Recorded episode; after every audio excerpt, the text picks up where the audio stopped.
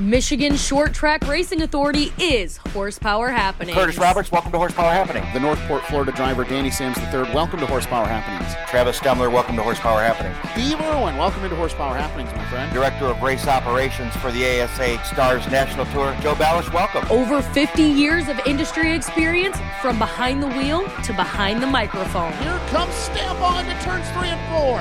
Stambaugh to the lip. Stambaugh sideways. Greg Norman wins. Yeah, guys, wholesale uh, right side tire changes. That that seems to be the decision. All down road. Exclusive interviews every week. Hear from drivers, track owners, series promoters, and so much more. You know, after about eight hours a month in medical center, they uh, they were pretty adamant about me staying out of the car for quite a while. It'll be it'll be my first stab at driving a race car that I haven't prepared from end to end. That I'm not calling the shots on all of that all at once. Plus, local news, analysis, and opinions you didn't ask for. She is not going to have any excuses. That is some of the best equipment there at Anti Camping Racing that money can buy. This points fund is massive. These races are massive. These are some of the most high paying races in the country. From the North Side Towing of St. John's Studio, presented by CNT Services, here are Zach Heiser and Rich France. Good evening, race fans, and welcome into Horsepower Happenings on a beautiful Monday night. Feels a lot like fall up here in the northern Midwest, but we'll turn the heat back up. We'll get a little rain needed where the crops need it and get back to racing this weekend. Huge show coming up. Kyle Crump, Garrett Wiles, our featured interviews for tonight. But first, here's what's happening in a Motor City Minute. Big weekend out west at Sonoma, California. The ARCA Menard Series kick things off. Ryan Preece, ARCA Menards. Uh, Rich France, I'll bring you in early. Ryan Preece, ARCA Menards. Really? Yeah, so what he wanted to do, Zach, he, uh, the ARCA Menard Series West Series was having a race at Sonoma, and he wanted as many laps as he could on Sonoma. Um, and it's and uh, so and what happens when he went out there? Went out and won. All right. Well, it should be expected out of the guy who's been uh, in NASCAR two stints in the Cup Series. Uh, now with uh, SHR here this time around. NASCAR Xfinity Series, Aric Almirola apparently also wanted some more laps around Sonoma this weekend. He took a step down to the Xfinity Series, got the job done. And how about MTJ, Martin Truex Jr., fourth career win at Sonoma, and he gets the, the win box marked here for 2023. Dirt Late Model Dream was this weekend at Eldora, the final uh, culmination on Saturday. Jonathan Davenport was the $2 million man in 2022. Well, he's $129,000 richer now after this weekend at Eldora. Not a bad weekend either for Carson Hocevar. Did really good on Friday. Just kind of ran out of uh, some steam the rest of the weekend, but was the rookie of the race uh, this year at the Dream at Eldora. Wednesday night, Money in the Bank 150 at Berlin Raceway. Erik Jones picked up the dub over Kyle Crump. We'll talk to Crump later on tonight uh, about that race on Wednesday. And Tyler Roahrig picked up his first 500 Sprint Car Tour win of 2023 Saturday at Berlin. Bobby Santos III and Billy Weese completed the podium. And that's what's happening in Motor City Minute. Good evening. I'm Zach Heiser. Rich France joins me from across the way. Good evening, sir. How are you? Oh, I'm doing well now. We'll, we'll talk about later about what I've been going through just because of the way we do the show, but it's nice to hear your voice. Yeah, I tell you, and yeah, so you're going to notice later on we when we record the show, we record it in sections. Uh, Rich is going to sound a little different when we get to the interviews because you had the technical gremlins uh, to start our recording process tonight. Uh, but now that we're into the news and views section, you sound great. So uh, that that's good.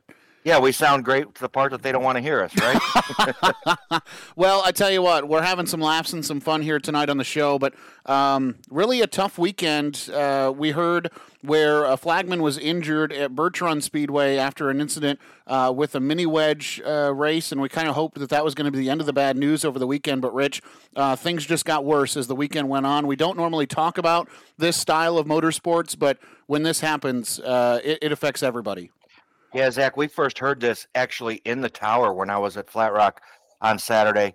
Uh, sad news to kick off the show. A man who who was in critical condition after unexpectedly being hit by a car at the Milan Dragway uh, has died. Zach, the man was identified as 78 year old Keith Hallett of Waterford.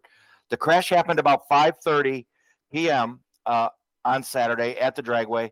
Police said 35 year old Nicholas Tilley of Holland was operating a Chevy Camaro Z28 funny car in reverse after doing the burnout in the right lane of the drag strip. Uh, police said while in motion backwards, the funny car experienced a mechanical malfunctioning, causing the vehicle to accelerate, Zach, which means the throttle stuck on it in reverse. Uh, it eventually caused Tilley to lose control of the vehicle. The car struck Hallett, who was standing at the rear of the vehicle near the staging area. Uh, the Z28 continued in motion, striking another funny car, which was also in staging before coming to arrest. Uh, just very sad news out at out at Milan Dragway, and the uh, the incident is still under investigation. Zach. Yeah, definitely uh, sad, and you know there there is some video out there. Thankfully, not of the conclusion of the incident, but of the whole thing happening. And just to give you an idea, if you if you understand drag racing at all, he was almost all the way back to the staging box, and all of a sudden that car just took off out of nowhere. Um, and really nothing that Tilley could do behind the wheel of that thing except hold on. Um, and uh, you know, somebody said it best drag racing and Milan Raceway, uh, Milan Dragway, you know, one of the best in, as far as safety and, and in our sport. You know, you don't often hear about people getting hurt in drag racing, which is actually quite surprising when you consider it. Um, and this is just one of those freak accidents. And so uh, definitely, you know, sad to hear that. And, and the community wraps their, uh, you know, thoughts and prayers around that uh, that incident right there. But uh, Rich, let's get into some uh, other things that we talk about the roundy round world. Some results from over the weekend. Yeah, Zach. On, on a better note, uh, congratulations goes out to Brian Bergacre. A couple of weeks ago, he picked up the Joy Fair Memorial 100 win, and then this weekend came from 15th to grab the Intimidator 100 at Kalamazoo Speedway. Uh, he has that 12 machine just flat out on a roll. Adam Terry, Mark Shook, Phil Bozell, and Andy Bozell would complete the top five, Zach. All right. And then uh, on Saturday, just uh, up the corner and around the bend from you, Rich France, uh, I set up shop at Owosso Speedway there in Ovid, Michigan for the Jeg Series All Stars Tour presented by Chevrolet Performance in their first of two events for Owosso Speedway here in 2023. 20 cars checked in, 19 would roll for the feature. It would be quickly down to 18. Jeff Versek, uh, you know Jeff, uh, of course, a regular at Flat Rock Speedway. He could not get a handle on that 20 machine, chased mechanical problems all evening long, made a couple of rotations, and called it a night in the 20 car. Everybody said Owosso Speedway is going to be one lane around the bottom, but is it ever fast? And that held true. Brian Campbell broke the track record with uh, qualifying, and he broke it by a country mile. The old track record was set in 2017 by. Uh, you ever heard of Chad Finley? Have you ever heard that name before? No, haven't. Yeah. You know? Tell me something about him. well, anyhow, he set he set the track record back in 2017 or 2014. I'm sorry, 2014 at Owosso Speedway at a 15.3. Brian Campbell clocked in at a 14.912 uh, in qualifying on Saturday, blistered a new track record for the Jeg Series All Stars Tour. Then the all important redraw came to play, and well, Brian didn't get to start on the front row anymore. Nope, instead, it would be the race car engineering duo Dan Leake and Steve Dorr led the field to the green flag. Leake would jump out to the early lead for the first three rotations until all of a sudden, a red number 71 was at the front of the field. And that was all she wrote. Laps 4 through 100 belonged to the 71. The rest of the field, though, Rich, really a mixed bag. Um, pushing, shoving, bumping, squeezing. It was like a nightclub at Owosso Speedway on that inside line. Um, couple of three wide incidents. Uh, you know, a couple of couple of cars spun, but for the most part, everybody left there with clean race cars. And uh, Kyle Crump got the big win. He was way out in front of the field and uh, was dominating that one. Kevin Cremonesi brought it home in third, his best career finish with the Jeg Series All Stars Tour. He never finished on the podium before in a Jegs race. He got the third spot, and Dan Leake, by the way, Cremonesi up from 11th to finish third. He was moving on Saturday. Dan Leake would hold on to finish in second. Of course, Kyle Crump gets the win. Barrett Polimus, put that name down in your journal. You're going to want to keep an eye on the Wimberley, Texas kid. He's now up in Wisconsin, and he was moving on Saturday uh, alongside the, the Jimmy Tucker camp and the, the VDR guys of Van Dorn Racing, or VRD guys. Um, and Chase Burda the story for Chase Burda, if you look at the results, is not all there. It says he started eighth and finished fifth. That may be true, but he started eighth and immediately crumpled up the hood of his race car to the point where he could not see out of the windshield. He was driving by faith and by uh, by you know the uh, direction of his spotter. Finally, he got spun with about 15, 20 laps to go. They went back pit side, fixed the hood. He went to the tail of the field and drove his way back up to fifth with just a handful of laps to go, Rich. So that's the story for Chase Burda in number five. So good show on Saturday. I tell you what, Rich, it was it was tight around the bottom. but it was one of those races where if the driver ahead of you made a mistake at all, you could weasel your way in there, and it was really good racing. Yeah, I heard the story about Chase Burda, and I felt bad for him. And then I was like, "How did he get back up there?" And and I saw a picture of the car, and I was like, "There is no way." And he's not. He's a taller kid now, right? right. Now that he's all grown up. Yep. And and he still couldn't see over that hood. It had about three quarters that windshield covered. Couple of tough breaks. We mentioned Brian Campbell. Uh, he was out early with a rear end issue. Ethan Stanuchek had a strong run going until the brakes failed on that and uh, Evan Shotko had a driveline malfunction that caused him to spin late in the race, and uh, he ended up in the 16th spot. So good show. Next one for the Jegs CRA All Stars Tour will be Saturday, July 2nd at, uh, or excuse me, Saturday, July 1st at Birch Run Speedway and Event Center for race number two of the Triple Crown, where again, uh, if Chase Burda elects to start at the tail and wins, he'll cash in 7,000 big ones and be eligible for 25K when we go back there later in the year. So there's what's going on. And Zach, on the phone lines now, we have the gentleman who picked up the win at Owosso Speedway for the CRA All Stars Tour, the first event of 2023 up at Owosso. Kyle Crump, welcome into Horsepower Happenings. Thanks, guys. Always a pleasure coming on the show. Man, uh, I, I got to ask you, you know, that's the first time you get out on the new Owosso Speedway in a late model. Uh, talk about how you liked it. Yeah, I was really looking forward to getting out there. We went and tested at Owosso earlier in the year, and the track was really slick still with all the oils and such coming up. So I was a little hesitant at how the racing was going to be this, this past Saturday. But uh, I must say, I, I was a pretty big fan, and I think give that track a, a year or two or maybe just the rest of the summer. And I, I really think that's going to be one of the, the best side by side racing tracks we have. Let's be clear Kyle Crump has no idea how the racing was because he only had to race for three laps, uh, anybody else. And then the rest of the time, it was just nail the restart and worry about what it looks like out your mirror. Um, I don't know how you can have any idea what that racetrack race is like right now. Although I will say I was very impressed on what you did to take the lead in those opening three laps uh, you probably passed more cars on the outside than anybody else did that day. Yeah, exactly. Those three laps I had were a blast. It was pass one on the top, one on the bottom, and we're good to go.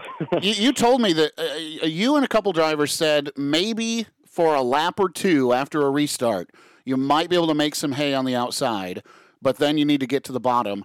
What is significant about the restarts and the initial starts uh, about trying to use the outside, and why is it better then rather than throughout the rest of the race? My thoughts were uh, when I was third position and Steve Dorr tucked in behind the leader, and I was right behind Steve. So I knew he was going to be lifting early into one, not to run into the leader, obviously, like a little bit of leeway. So I knew if I jumped to the top, I would have that slight advantage of him lifting earlier. So that was my my my time to shine and try it. And uh, there's actually surprisingly decent amount of grip. It wasn't as bad as I had, thought it was going to be. So uh, that was my thought process going into that. How, how hard is it when you know you have a good race car, you're out front, um, you don't have a lot of heat? How hard is it to keep your mind on what you're doing? It's it's not too bad. Uh, just focusing on what I'm doing, making sure I'm not slipping a tire. Uh, Dan Leake was keeping me honest for a good bit there in the middle portion of the race. He was about four or five cars back, and uh, you know I was I was having to push pretty hard to maintain that gap. So uh, I was a little nervous about burning right front up, but uh, as far as stay, staying concentrated, it's pretty easy to do.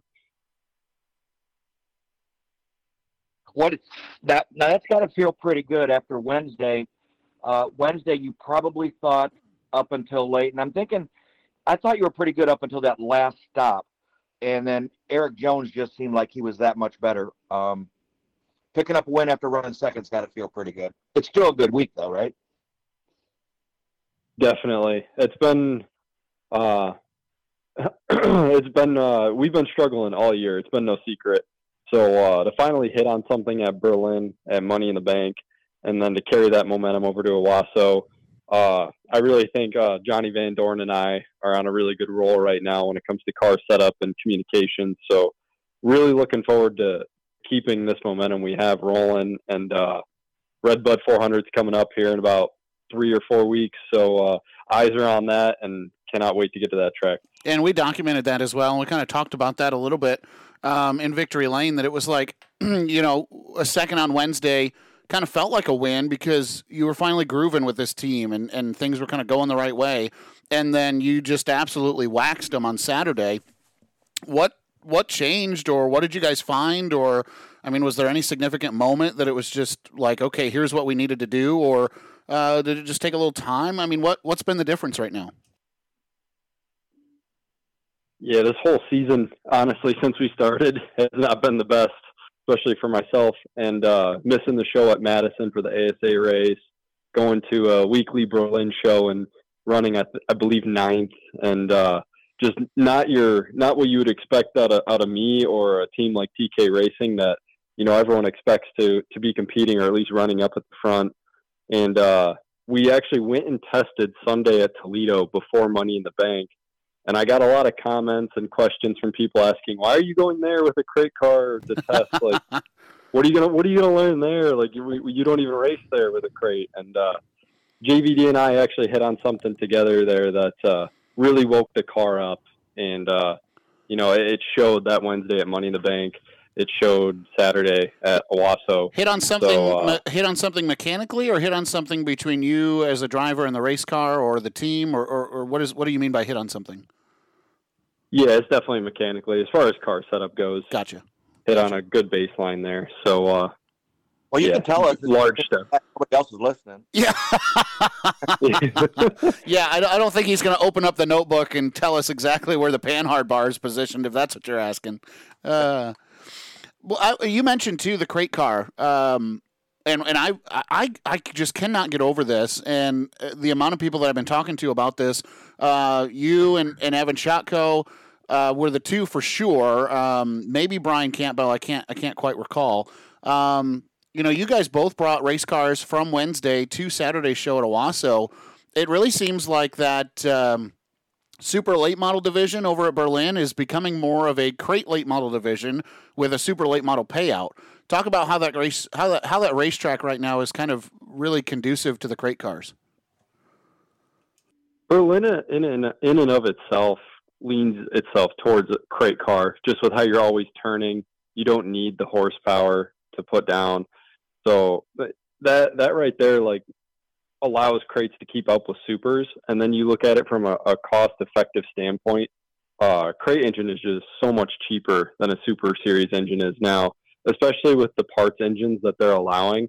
They're getting upwards of thirty grand for the the super series engine you need to have in order to be wow. competitive. So I, I, I see why everyone's going that route now when, when you're at a track that you don't absolutely need a super series engine.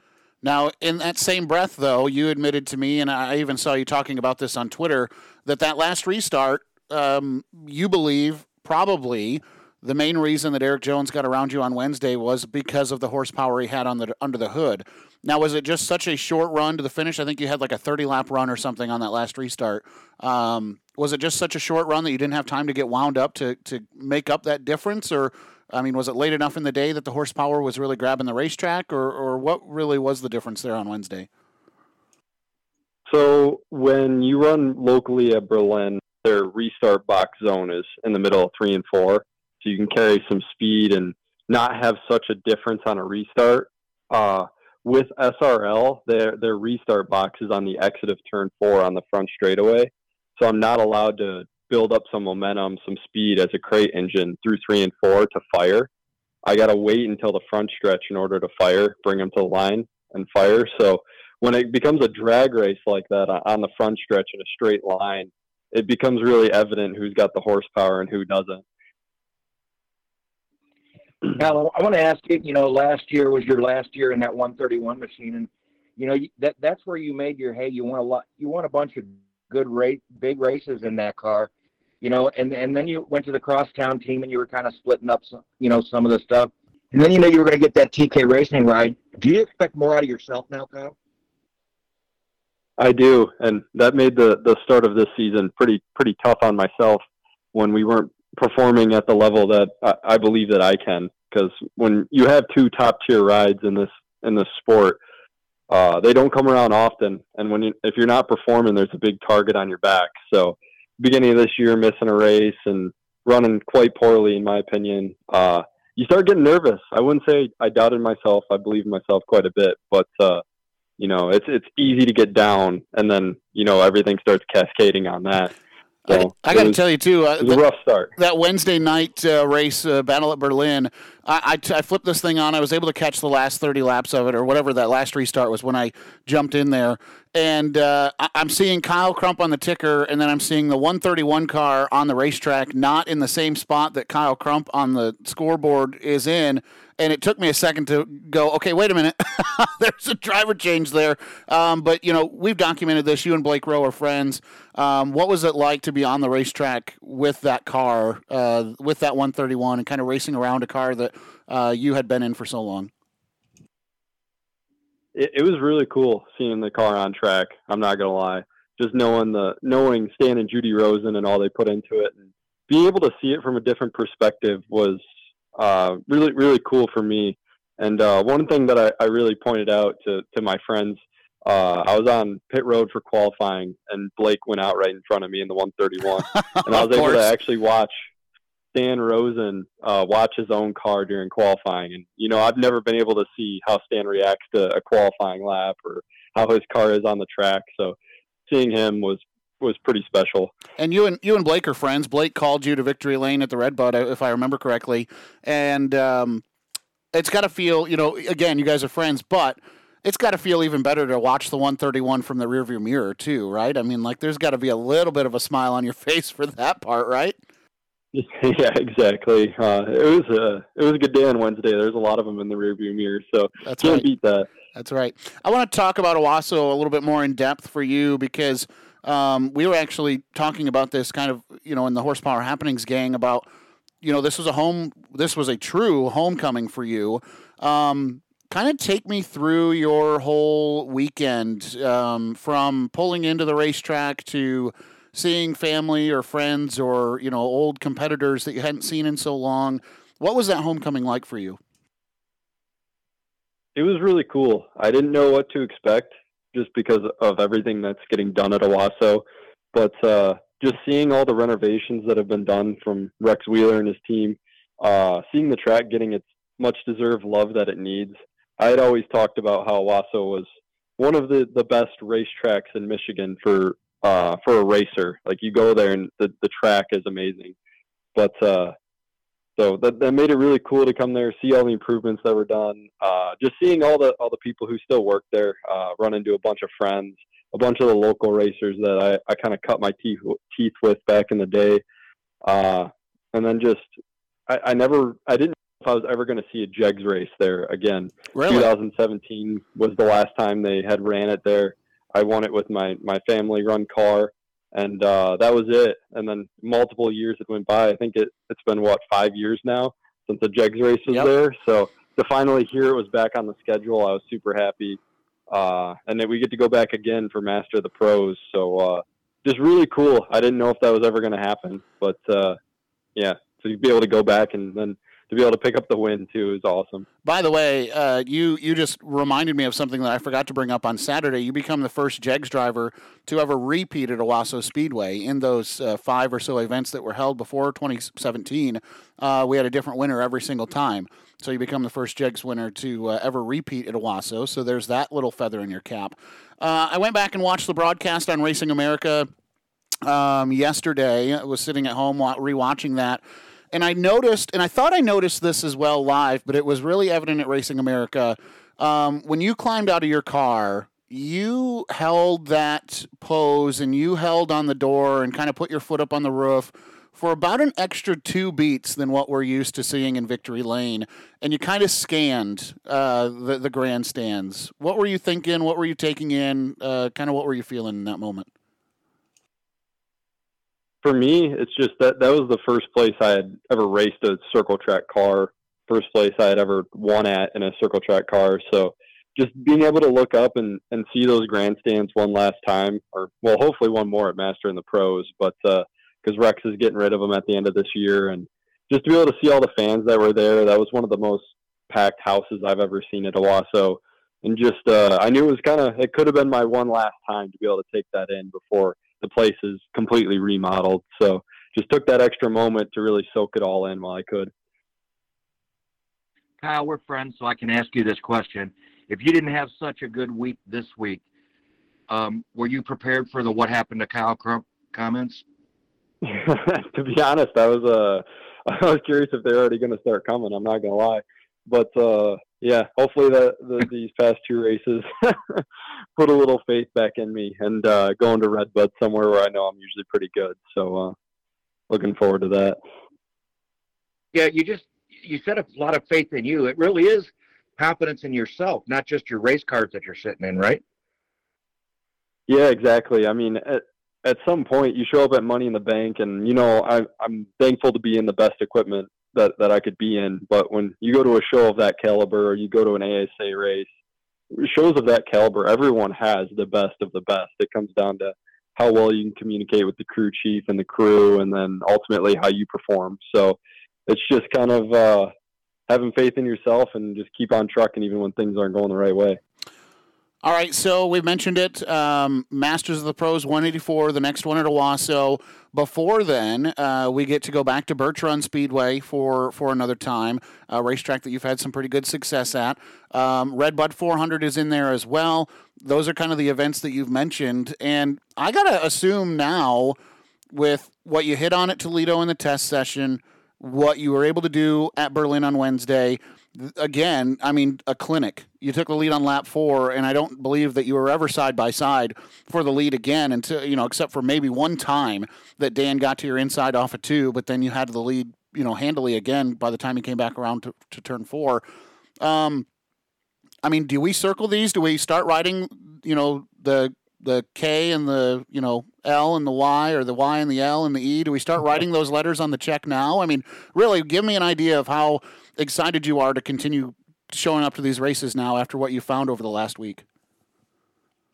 Yeah, Denny Hamlin came out with a podcast recently, Action Actions Detrimental, and I've been listening to it. And he he called it. He said he's getting white hot, and I feel like that's white exactly hot. what we're doing here. Yeah, yeah. I feel like between Crosstown and TK Racing, we've we've really hit on some things, and uh, feel like it's going to be a pretty hot summer. So Tell me what is next for you because between those two schedules, um, you know, sometimes can be forgetful on where you're going to be and what you're going to be in. And also, d- does this transfer for you? I mean, so, okay, great. You found some great success with TK Racing. Can you take that to Crosstown now and, and, you know, kind of get that program where it needs to be the rest of the season? I believe I can. What's really cool with TK and Crosstown, we share a lot of the same crew guys. Uh, so obviously Johnny Van Dorn, crew chief, is, crew chiefs them both. So I'll have him at each track. But uh, my good friend Cade West, he also comes to each team's races. Uh, Justin West, his brother. Uh, yeah, they both crew on TK's car, both crew on Crosstown's car. So uh, we're keeping the teams tight knit and together. So I really feel like uh, you see success on one team, it'll definitely translate to another. What's up next for you guys, pal? Either in the Crosstown team or with the TK Racing team. What's your uh, next couple events on your schedule? Uh, next race is Birch Run with TK for the Jegs race. Uh, coming back to uh, hopefully beat Chase Burda this time. He got me at the first one, so uh, Uh, I'll have to get him back this time. But uh, and then after that, we'll be going to Redbud with uh, Crosstown. awesome. Yeah, And- and- go ahead. yeah. I think that the only the next race after that, I think, is Battle at Berlin. So we got a little bit of a break, but uh, yeah. Awesome. Well, uh, I tell you what, man, it was really cool to watch what you were able to do on uh, on Saturday. And Chris Phoebe, uh, you know, is the announcer now there at Owosso again, and you know, he said he he remembered that you know 2010 or whenever it was that Sport Compact feature win that kind of got things started for you and. You mentioned that in your Victory Lane interview as well about you know kind of looking around at the fans and remembering that that's where you got your start and uh, wow what a ride it's been since then huh now some what 13 years later um, big Jegs win for you. Looking at more and more, uh, you know, ASA stuff as well, and um, I get a, get a chance to go back there to collect a really big check with the Masters of the Pros 184. I mean, this is pretty cool stuff. Yeah, I'm really looking forward to it. Uh, yeah, I think uh, by the time that race rolls around, we'll get a lot more rubber on the track, and uh, there'll definitely be a high groove. I feel like so. Awesome. Should be a good race. All right, Kyle. Well, hey, man, congratulations. Uh, Big O Classic 100 winner from Saturday, runner up Wednesday at the Money in the Bank at Berlin. And uh, maybe, maybe start writing the checks. Masters of the Pros 184, Redbud 400. Uh, who knows? He might collect a lot more of them. What do you think, Rich? Back, don't jinx him. Okay, okay. Well, all right, yeah, yeah. Don't, don't, the announcer's jinx. That's right. All right, Kyle. Hey, man, congratulations. Good luck the rest of the way. We'll see you down there. Yep. Thank you, guys. Want to say uh, thanks to Kyle for making time to join us and uh, be a part of the show tonight after such a dominating performance on Saturday. Um, and I tell you what, too, Kyle said to me, he goes, Man, that was one of the longest tech inspection processes I've ever been a part of for a JEGS race. And I told Kyle, I said, Well, maybe if you didn't absolutely wax the field, you could have got a little bit more of a lenient tech inspection process. So I have to tell you this, Zach. So me and Gary Lindahl, after the races at Flat Rock, we were sitting out there having our Pepsis after Yes. the night. Yes. And he kept asking me, who wanted a Wasso? Who wanted a Wasso? And every time I clicked on my race pass, it kept saying pending, pending, pending. 11 o'clock at night, pending. Yes. Pending. Yes. Uh huh. And and I said, and I looked at Gary, I said, um, they're showing Crump as the winner, but it keeps pending. He goes, he oh, he must have killed him. You know what I mean? That's exactly right. That's exactly right. So so we know how long it was because we never saw it go official. That's right. Yeah, it, it was uh, it was a, a quite a extensive tech inspection process. Nothing you know out of the norm, but um, you know you, you got to be thorough. And everybody was clean. Everybody was clear. So it was just absolutely a good old fashioned butt whooping from Kyle Crump. Uh, Want to take this opportunity to say thanks to Northside Towing by way of CNT Services. But tonight, want to change your direction just a little bit and uh, point your direction, point your attention span toward the um, a memorial race coming up next month at Owosso or at Owosso at uh, Corrigan Oil Speedway. Uh, Rich, uh, this is going to be a good one. The Bob Finley Memorial for the Outlaw Super Late Models.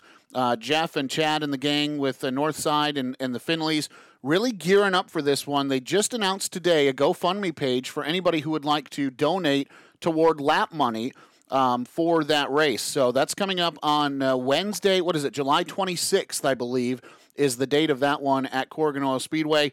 One of, the, I mean, I think this is a race, Rich.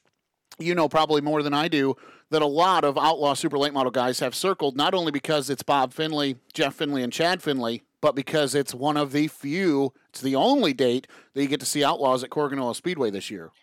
And I don't know, we're gonna have to figure something out, Zach, because we're gonna have to work our way into this deal somehow, right? Absolutely. Um, I'll I'll have to take. I think I have already committed because of, you know, because of our friends Jeff and Chad. I'm I I've basically committed to take Wednesday off to come up there, uh, and uh, may need to take Thursday off. You never know. Depends who wins. Well, and that well uh, now come on now. This is a Finley promoted event. You better take Thursday off. Yeah, I think I'm gonna need to probably afterwards, right? Uh, but that's coming up again uh, Wednesday, July 26th.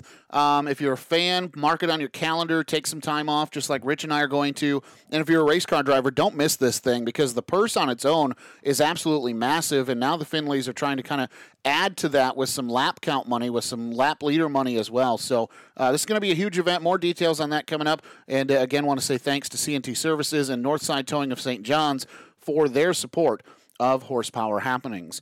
Um, next week we do another rendition of Gary Did You Know? So I guess that means maybe we should give the answers uh, to the May rendition. Um, May is is known for being one of the busiest months of the year, next to December.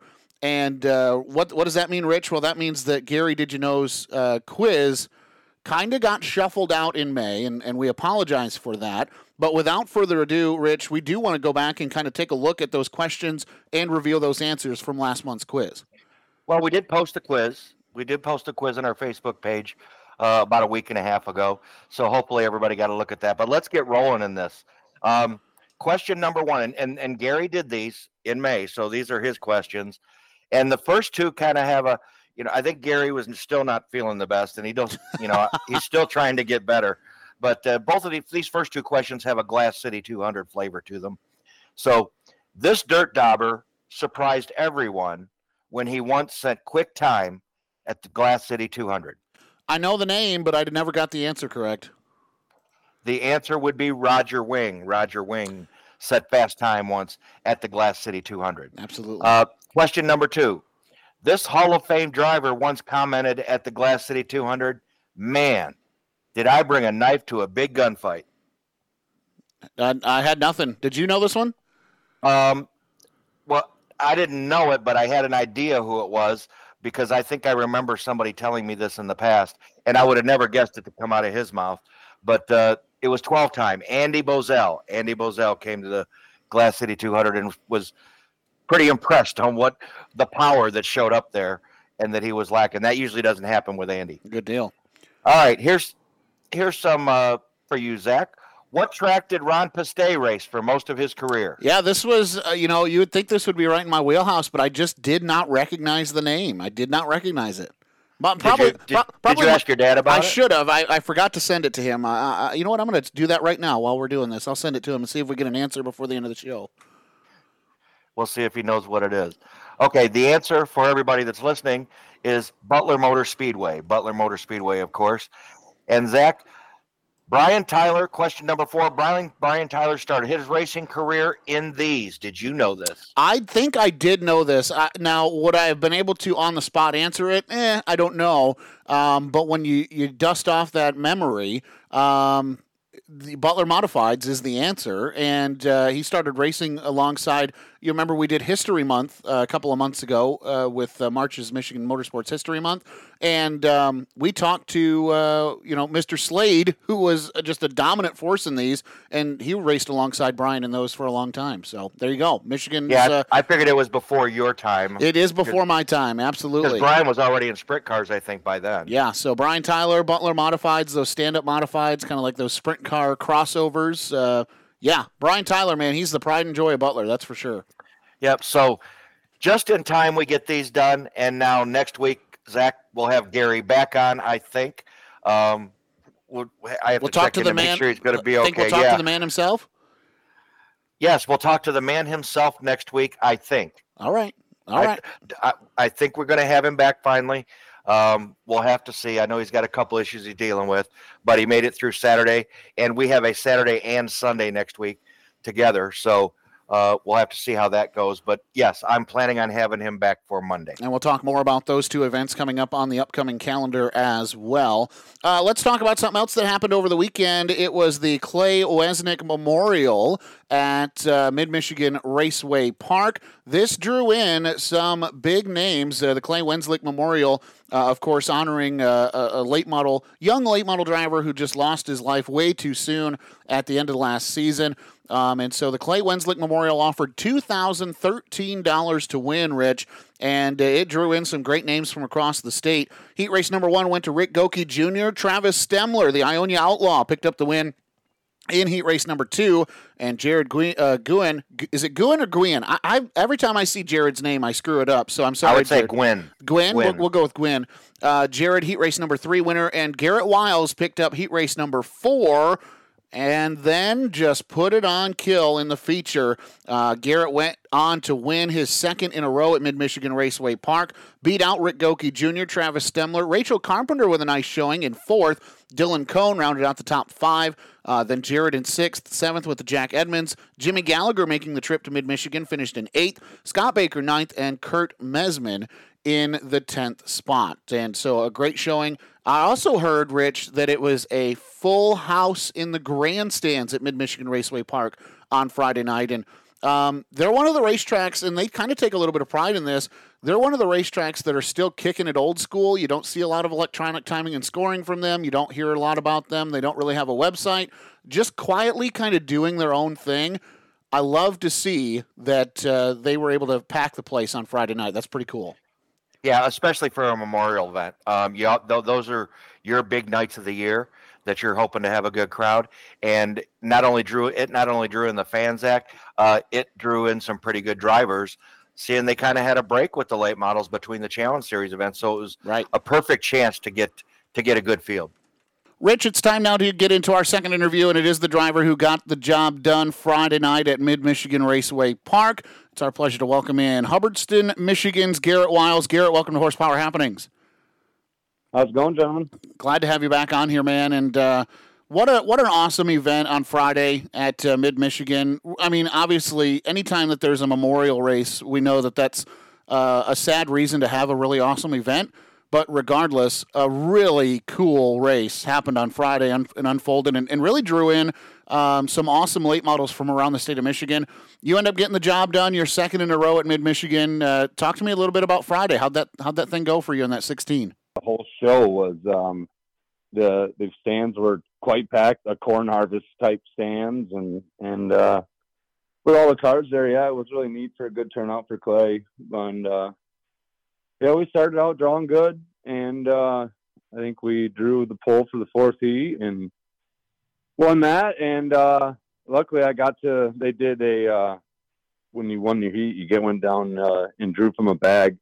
And I was the fourth heat, so I was the last chip. And they told me I had the one pill uh, when I went down there. So luck always helps, that's for sure. that's right. Now, um, this obviously the the Clay uh, the Clay Wenzlick Memorial Talk to me about Clay. I know that he was uh, one of those drivers who you would, you know, wouldn't be surprised to catch him at Mid Michigan. Um, that bright orange, you know, number 13. Uh, talk to me a little bit about him in, in this race. Well, uh, I would say probably out of all the drivers in the field Friday night, I think I was the one with probably the most laps against Clay. Um, he, you know, he regularly went to uh, Mid Michigan and he went to Crystal and he he was a kid that would they would get out and go to some of these bigger shows and you would catch them at like a challenge series race. So a lot of guys uh knew that kid. I mean, he was a he was a good kid. Um man i really felt like the uh that last year um he was starting to come around and and uh he's you know he was a young kid when he started just you know and uh maybe felt somewhat intimidated being in the pits, you know, with a bunch of bunch of late model guys. But uh, last year, you know, he would he came over and was talking to us, and uh, yeah, um, and he will be missed. He was a lot of guys knew him. Uh, my dad and his grandpa would chat often. Um, yeah, just a big big bummer that we lost him. How about this race though? Uh, you know, an opportunity to to honor him and kind of kind of take us through Friday and, and how it represented him and, and you know, a, a good way to memorialize what he had been doing.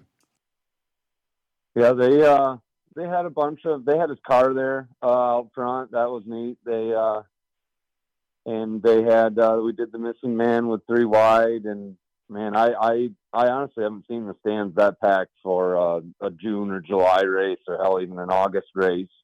Uh, I don't think ever at at that track. Um, the uh, the amount of support that that came out was uh, was was special, and his whole family was there, and uh, and you could uh, you could really feel it in the air for Clay. Garrett, you know, they, I think it's pretty cool they were able to schedule that event in between the Challenge Series races. The downside of that is you had some guys in that pit area. You don't really want to race every single week, um, but that didn't bother you. Well, and and here's the kicker, guys. Is uh, so we were we have a car that we normally run at Mid Michigan. Um, it's it's an old Masters built. It's actually my first ever car, uh, my first ever late model that I raced, and it's a 2008. And it was it was kind of old when I got it back in the day, and uh, we race that there weekly because it's, it's uh, the the way the track works. You know, it doesn't take a lot of horsepower and I, and I've got a lot of laps around there, and and so um, you know we we save our good car for Saturdays and and and for the big shows on Fridays, and uh, we just race that. So we we were planning on taking that there, and then we saw everybody that was going to show up, and then so midweek we decided that we were going to switch to taking the rocket, and uh, started getting that around, and then uh, the day before the the event there, we found we had more motor problems with it and had to go back to focusing on the on the old car. And so yeah, that was to be able to come out with a win with that pretty good. I mean, uh, the front row of the heat race was uh, me and, and Vanderveen, and then the front row of the feature was me and, and Stemler. So that's uh, to say I came out you know, beating both of those guys there with that old car, you know, that, that feels pretty dang good. Now, I want to ask you too. Uh, we we talk about um, you know this racetrack and you know kind of we were talking about this off the air, right? It's kind of a you know like a step back in time a little bit. It's kind of hard to find results with what's going on there, and you know their limited presence on on Facebook. But man, they got the word out for this event. You mentioned how full the grandstands were, the few extra cars that that showed up there for this race as well. Um, how was how was the racing action though? You started on the pin and went to victory lane. Um, did you have to work for it? Well, what was the, did they challenge you much, or was this car on rails? Um, well, the, the heat races were pretty racy. The uh, the heat race before me, I was sitting lineup shoot and I could just barely see it. But uh, the the nine J car, Jared, there, he he drove right around guys on the outside, and uh, so I was, you know, needless to say, I was a little worried going, you know, taking the green flag. But uh, no, that we've, you know, we've been tuning that car and. Uh, we've got it pretty dang good. Um, I knew as long as I could get a good jump on them guys, um, the bottoms did start to take a little bit rubber uh, throughout the night, and so it was a little latched down in the feature. Some guys were able to move through there. You know, you couldn't slip up. If you slipped up, somebody would get right underneath you. You, you know, you overshot the corner and and missed that that rubber. Would it would happen? Uh, you know, you would have a guy underneath you uh, before the next corner. Yeah. Um, but we've uh, we like that car likes that track. That car has uh, has won a lot of races there. So um, I think in the end, obviously, we made the right decision. So also on this number 16 car and at, at Mid Michigan, obviously you've got two wins in a row there. Rolling pretty good on Saturdays too. If you can, you know, keep the bad luck off of you, you've got a couple of third place finishes at Crystal Motor Speedway this season too. Um, really strong start to 2023 for you. Yeah, I mean it it it, it has been a good good racing when we can get on the track. Um, uh, yeah, the uh, they had the uh, Ron Flynn race there uh, a couple of weeks ago, the uh, Ron Flynn 52, and they paid a paid a lot of money to uh, lead laps. Um, and so I knew I had to get out there. The only way to make some money was to was to get out and lead laps. And I think we started fourth, but by like the second lap, I had led some, and we I think we led 14 laps, and uh, I kind of made a bad lane choice decision and, and, let Travis get out in clean air, and that's that's not a good thing to do. And uh, so we ended up getting third there, but yeah, it's uh, man, the track looked good last weekend. It's just um, I'm itching to get back out there on Saturdays. Garrett, where, where, where you live, you're right in the middle of everywhere. Uh, what kind of goes into your decision on where you're going every weekend? Uh, well, we, right now it's Fridays. I got to work, so it's hard to make it pretty much anywhere by the time I get out of work. Um, and Saturdays, you know, home is Crystal. Um, they they bumped up their pay um, to where they're just as good as anywhere else. Um, so it's it's tough to drive past them on Saturdays. Um, you know, we we definitely will be getting out a little bit later this year. Um, but man, it's you know all your friends are at home and and you know you, you just Saturdays Crystal is home for us and uh, and we're we're competitive there and and it's uh, we like that track. You go fast. And that was going to be my question too: is kind of how you found a home at these two racetracks, and um, probably works out pretty well too that they're both on the same tire rule, which is always an area of uh, of discussion in our state uh, as to what you know they're going to do there with with the tires. But in that same breath, I also have to ask you: you've been known too to slap some Hoosiers on and uh, chase some of the big shows. I know the you know DIRTcar Summer National Hell Tour is getting ready to fire up here very soon. Um, we've seen you tag on for some of those races as well. Do you have any uh, any dates circled where you might get out and uh, kind of travel outside of that sandbox a little bit? And by the way, I mean I mean sandbox is in where you're currently playing. I don't mean that against any of those racetracks that you're at right now. Well, it, it's sort of fitting, but uh, yeah, we. we oh, well, let me just uh, say, let me just say, I didn't mean it as a jab. Everybody knows, yeah. you know, oh, what Michigan racetracks are like. So yeah, we live in Michigan. That's that's what we race on. Um, yeah, they, you know, a lot of people, you know, on the racetrack thing, real quick. A lot of people, you know, that's just what we got in Michigan. I don't know. Um, it unless somebody's willing to spend a lot of money to bring in clay from somewhere else, you know, the Michigan tracks are kind of sandy, and and and you're not gonna have this cushion that you can bang it on. And I mean, I-96 is a little bit on their own. I mean, it, and really, they're just so wide is why it works so well at sure. 96. And uh, I mean, I think if you made these tracks in Michigan wider, they would race good. Tri City races good, mm-hmm. and uh, it's just it's just the width. I think is the main thing in Michigan why we end up with the racetracks. But yeah, when the uh, back to the schedule, um, you know, of course, when the Hell Tour comes in, bearing we have all of our uh, motor problems figured out by then. You know, we'll. Uh, I think it's Hartford and Butler this year, and I wouldn't be surprised we go down to Oakshade. Um, and then towards the end of the year, you know, that's it. Kind of, if we see a big money show, we might go get it. Um, I don't know if we're going to do as much traveling this year as we have in years past, uh, but for sure we'll be getting out there. Gary, you talk about the sand here, and that's because we're surrounded by water here in the state of Michigan. But kind of explain: is that why when any guys go down to dirt or clay tracks that it's so difficult? Yeah, I, I, you know, it's when you watch all, you know, you watch the guys up here, you know they're good, and and you see them travel, and um, yeah, maybe they don't always get the exalts, you know, we think they should get, and uh, but when when you see all those guys come up to our state, uh, I mean, we we run the Michigan guys run competitive in all the big series that come up to uh, up to our state. I I think that's you know a lot of it is it's just totally different driving every single week, Friday and Saturday, and then when you mix up your environment, it, it's a little harder. Um,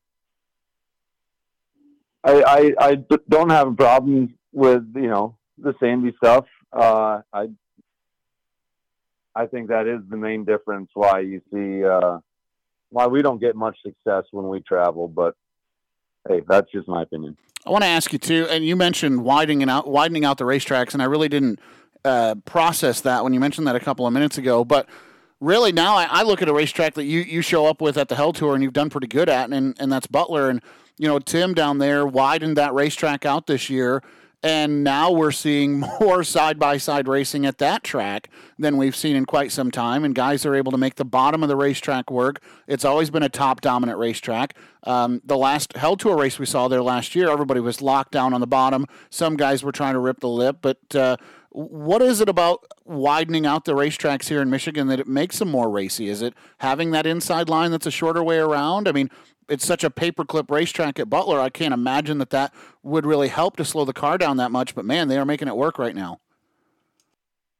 Well, when when you widen the track out, it allows you to take different lines in the corners, and and as far as like late models go, you know we're so air dependent. You you, you can't follow somebody into a corner and expect to try to like make a move on them, or I mean, you almost have to to choose a different lane and then kind of come up behind them and and when you you know I've been talking with my dad and stuff and we're trying to figure out how um you know he can get get mid Michigan a little bit better and you know so we're always paying attention and and watching all these tracks and what they're doing and you know I I, I just look at 96 and I think they have the most racy surface and it allows and if you look at the way people run the high line and the low line and even the mid line. It's just you couldn't do them if they were all coming down the straightaway in the same spot. And you look at some of the other tracks that are tighter, um,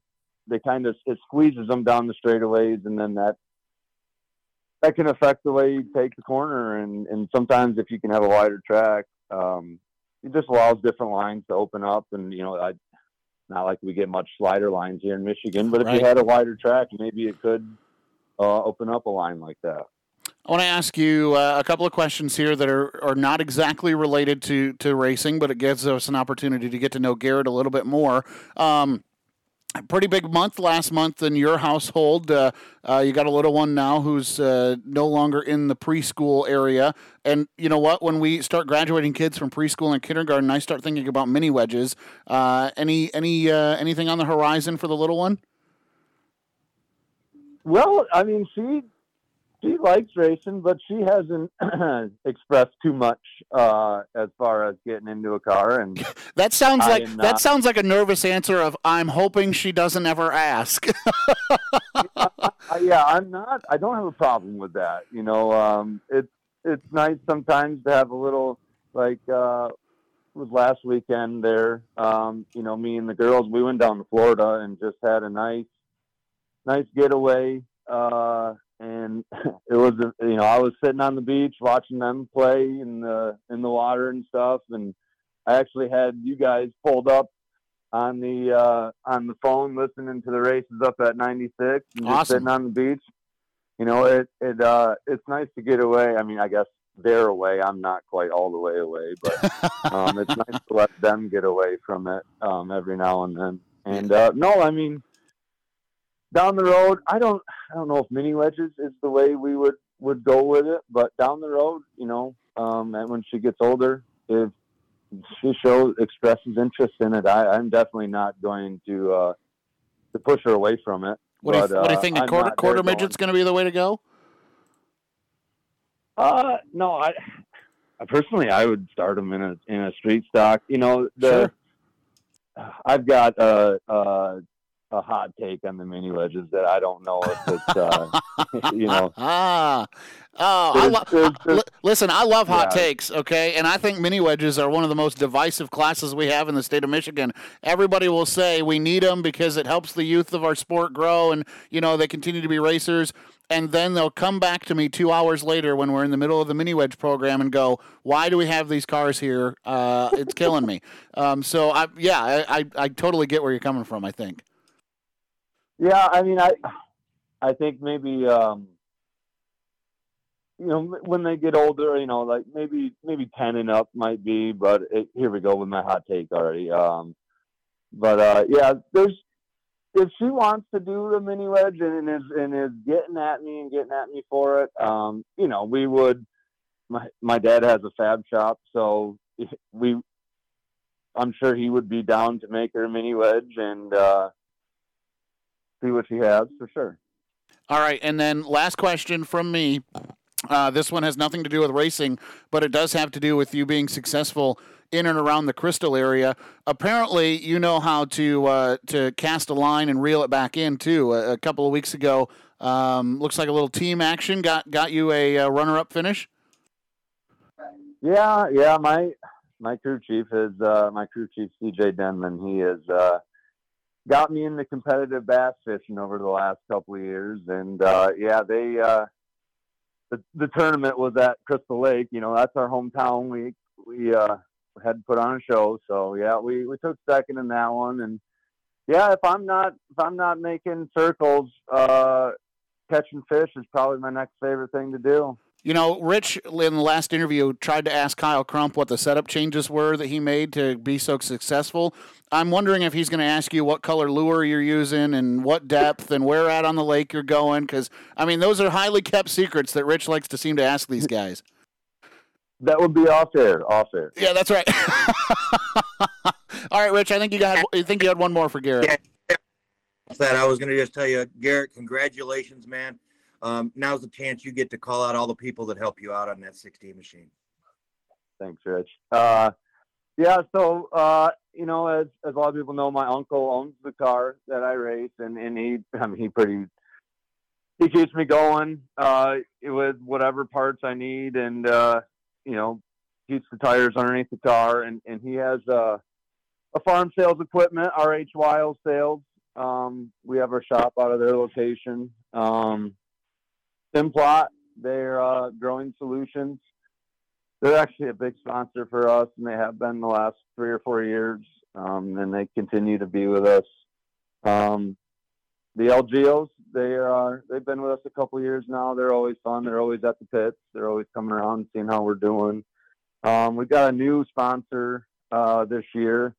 uh, Well and Septic Inspections LLC. Uh, we're pretty excited to have those guys on. They're getting in the race, and uh, Kent Ballard of Raymond James. He's uh, he's been on the car since we raced the four banger.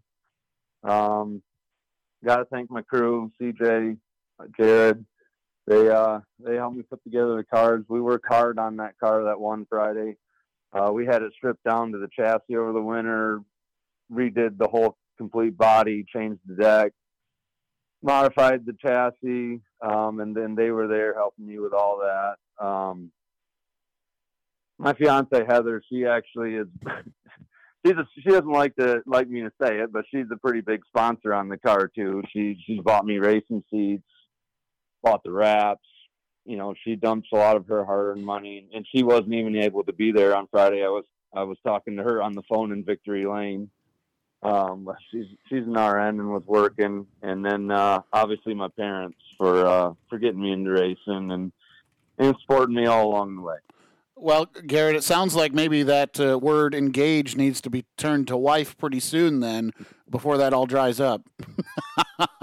We're working on it. We Yeah. are working on it. Yeah, I got to give you a hard time on that. But hey, uh, you did a good job on remembering to thank the uh, other half, which sometimes guys forget to do. So I tell you what, Garrett, Well, what's that? It's easy for me. She does a lot. Yeah, for sure. Hey, man, congratulations. Two in a row um, is no small feat, no matter where you're racing. So that's pretty cool. Um, what are the expectations for the rest of the year now, moving forward? Well, we definitely want to get a couple wins at Crystal if I can ever get to turning some laps over there. Um, and we'd like to get. I mean, we we uh, we run good at Hartford and we run good at Butler. So, man, we'd like to get maybe two top tens when the Hell Tour comes through our area. Um, would be another another goal for us. Um, we always we put a lot of effort into the Hell Tour, and uh, we always like to try to put our best stuff forward. So, um, yeah, a couple more wins, and if we could get over five wins for this year, that would be that would probably be hitting our goal for this year. Nice, nice. Well, you're almost halfway there, man. So, uh, and you got a long way to go yet in this season to make that happen. So, congratulations on what you've accomplished so far. Really looking forward to seeing what else unfolds for you. I'm sure we'll see you at a couple of events, uh, those Hell Tour races as well as they get going. So, um, hopefully things continue to go well for you, man. And maybe we'll have to talk to you again. Thank you, guys. It was a pleasure as always. Well, I want to say thanks to Garrett for making time to join us here tonight on uh, Horsepower Happenings. Want to jump back real quick to Gary. Did you know? My dad got them both right away. Brian Butler Modifieds, uh, and uh, Ron was at Butler as well. So he he had those two ready to go, wrapped up. I kind of. I kind of thought he might know. Yeah, yep, absolutely. Uh, Rich, shall we uh, take a look here uh, on our uh, script? First and foremost, shall we take a look at the Horsepower Happenings power rankings for this week? Yep, Zach. So I, for some reason, decided to take the Outlaw Super Late models for the season, and um, you know I was a little bored at work today, so I said, "Hey, might as well do them, and we'll have them ready for the show tonight." So these are updated since the Intimidator 100, so they are updated today. And Zach, it is getting tight at the top. Okay. So a tie at the top now: Connor Zabosian and Chris Benson at 31 points. Then we have a tie for third. Eric Lee and Brian Bergaker at 27 points. Then we have a tie for fifth, Paul Pelletier and Justin Schroeder, 21 points. Mark Shook, Adam Terry, Phil Bozell, and Stan Yee Jr. round out the top 10. Stan Yee Jr. jumping into the top 10, virtue of his win on Saturday night at Flat Rock. Nice. So, so uh, really up there in the top five, top six, three groups of guys, Zach, tied up at the top, and it's just going to get tighter. That's awesome. Now, on the uh, Michigan winged sprint car scene, the Great Lakes Super Sprints were down in Ohio for most of the weekend. Actually, uh, they were not in Michigan at all, so you'll rely on the Butler Motor Speedway regular weekly 410 sprint car divisions. You'll get a new driver in the lineup this uh, this time around. Berkley, Michigan's Thomas Schinderly went to victory lane for the first time this season, so he'll be on the board for the first time when we uh, reveal these uh, power rankings presented by Jim Coffee and Son Plumbing and Heating. Keith Shefford Jr. How about this? He's teamed up with Rhino Racing here, driving their second car two weeks in a row. He's been behind the wheel of that car. Two weeks in a row now, he's been runner up. And Rod Henning, also going to be new to the list, placing in third. Trey McGranahan's going to probably move up the power rankings after finishing fourth, and Jason Blonde with a top five finish. Check this out. Dustin Daggett showed up to Butler for a regular weekly show on Saturday. He brought it home sixth. Uh, Ryan Ruhl, another contender, he brought it home in eighth. Logan Easterday, ninth. And another newcomer, I think, to the power rankings list this week will be uh, Shane O'Banion. Uh, he'll be making his debut on the power rankings list after finishing in 10th. So uh, we're going to see a shakeup in the winged uh, Michigan Wing Sprint Car power rankings presented by Jim Coffee and Son Plumbing and Heating as well, because they've got some new guys, uh, some new guys coming into the contention there for that one. As for the Michigan Super Late Model uh, dirt scene, you may be saying to yourself, Zach, where where has that been? We've been working to get some results from Mid Michigan Raceway Park. That's been kind of our holdup, Rich. Uh, I didn't want to release that without having everybody represented fairly. So uh, you haven't seen one of those since before Memorial Day weekend. Kind of talked with Garrett off the air. He's going to help me get a line on getting those results from Mid Michigan a little bit better uh, so that we can include them in our power rankings. So we'll get those all updated and re released here this week. All right, upcoming calendar time now here on Horsepower Happenings. If you're catching this tonight, you're probably listening and watching, watching along alongside the uh, XR Series event at Kokomo Speedway down in Indiana. Uh, do believe Donor Marculier may be the only uh, real Michigan representation down there, and if I'm incorrect, I'm sorry about that. We'll get that fixed. Uh, but Dona's down there racing at Kokomo.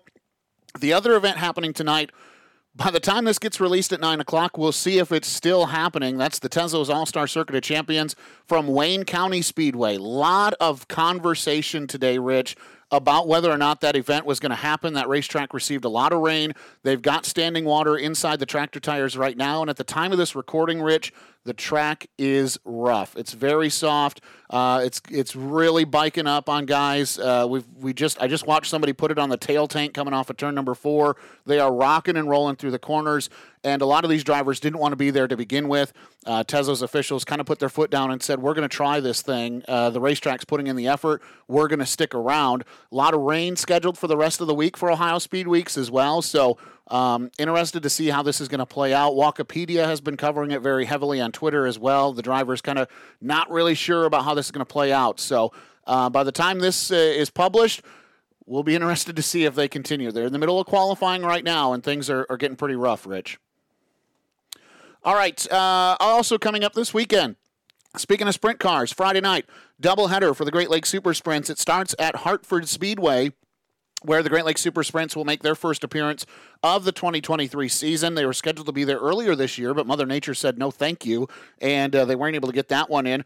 DIRTcar UMP Modifieds, Super Troopers, which of course is the Crown Vics, and Cyberstocks are alongside the Great Lakes Super Sprints, who returned to the Wolverine uh, region for the first time since I 96 Speedway, where Jared Horstman picked up the surprise win. Ryan Ruhl expected to be there. We'll see Greg Dahlman unload once again. Of course, Mad Max Stambaugh will be there.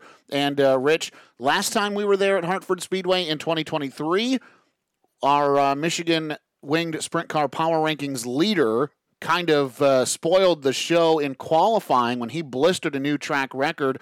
That, of course, uh, the 16C Angola, Indiana zone um, uh, driver of the, the Wheeler Motorsports number 16C. I can't think of his name right now. Why am Tyler I? Rankin. Thank you, Tyler Rankin. I'm telling you what, I went through every race car driver that my brain had stored up there, and I could not come up with Tyler Rankin.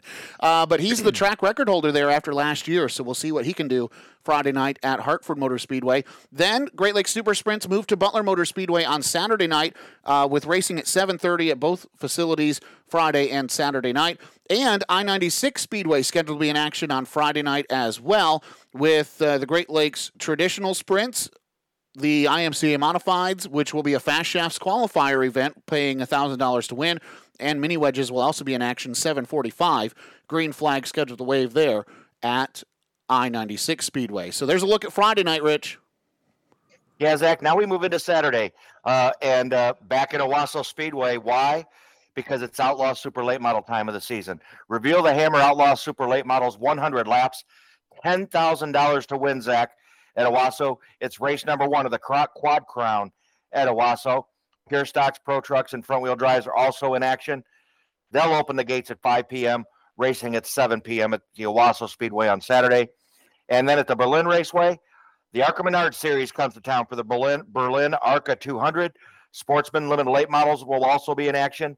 They'll get to racing at 6:30 on Saturday evening, and then on Sunday, a Father's Day special, Zach, in the afternoon. I don't know why you didn't get tickets for that for your Father's Day. Toledo Speedway 500 Sprint Car Tour and Midwest Modifieds Tour. Uh, late model sportsmen and factory stocks will also be in action. Practice kicks off at 11:30, qualifying right around 1:30, and the first green flag will fly at 3 p.m. at the Toledo Speedway. Well, I just I can't believe you just ruined my Father's Day like that. I was hoping to uh, get an envelope Sunday morning with some tickets in it that said we were going. Oh, you don't even. You could just show up. I have you covered. You Oh. just got to get your body there. I'll try to make that happen. That that you know, I tell you what, that is going to be a good show on Sunday. Uh, if you don't have plans, I, I really would like to try to make it down there for that. Yeah, that 500 sprint car tour. That's that's. Uh, I think that's going to be a really good show, and uh, the Midwest Modifieds tour. You know that that's going to put on a show. Man, uh, absolutely. So I'm looking forward to it. Zach, all I need is a text, and there'll be an envelope at the ticket office with your name on it. I'll tell you just what. Tell me how many. I'm supposed to help move a piano that day, but uh, I don't know. Maybe I'll uh, maybe I'll fall ill and have to go see the doctors down in Toledo. Yeah, I, yeah. There's some good doctors down in Toledo. That'll that'll be really good for your back. Oh man! All right, well that's going to do it for tonight's show. I want to say thanks to Kyle Crump and uh, of course Garrett Wiles for making time to join us tonight. Thanks so much to the racetracks that worked with us over the weekend as well. It was glad, uh, great to see everybody and, and see all the drivers and racers that we caught up with. And hope to see you this weekend at a racetrack, whether it's Hartford, Butler, Flat Rock, wherever you're going. Uh, Toledo Speedway. We hope to see you there somewhere along the way. On behalf of Rich France, my partner Scott who pays the bills, I'm Zach Heiser. Thanking you so much for tuning in to another episode of Horsepower Happenings. You've been listening to Horsepower Happenings. The views and opinions expressed in tonight's show may not directly reflect that of Horsepower Happenings. The contents of this program may not be reproduced, retransmitted, or disseminated without the express written consent of Horsepower Happenings. Follow Horsepower Happenings on Facebook, Instagram, Spotify, and iTunes to keep up on what's happening.